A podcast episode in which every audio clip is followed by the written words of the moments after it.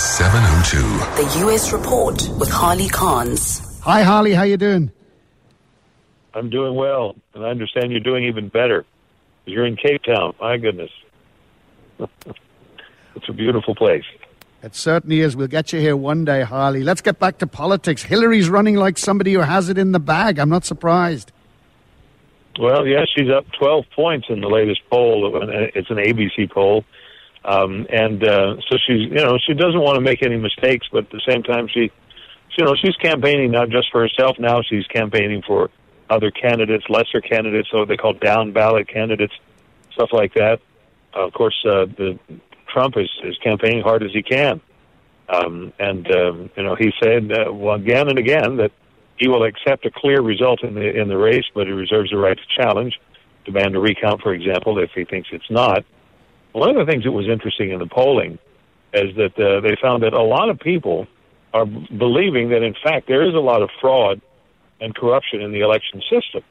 He may have uh, have struck a, a chord there. Not that it's going to turn him into the president, but uh, it's something that uh, you know in the future people are going to have to deal with.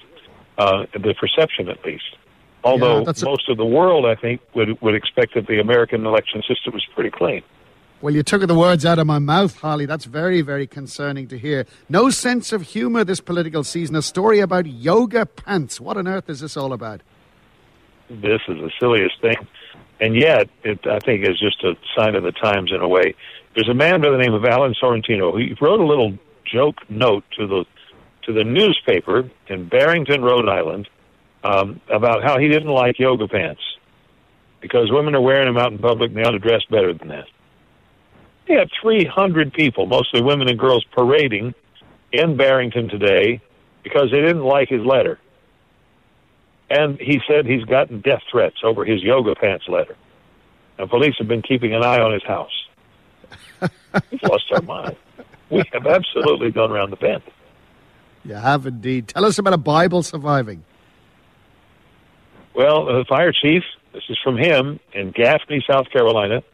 James Cagiano says it does make you stop and think. A car burned on a town street. The fire department said the fire was so big, it was so hot, it threatened the homes that were nearby. When they managed to finally put it out, they looked inside the car, and the only thing left in it was a Bible, and it did not burn. There's no simple explanation for it, that's for sure, but that's from the fire chief there in Gaffney, South Carolina. Amazing. What a mix of stories, Harley. Thanks very much indeed. We'll try and enjoy Cape Town today. We'll think of you all the time and we'll chat to you tomorrow. All the best, mate.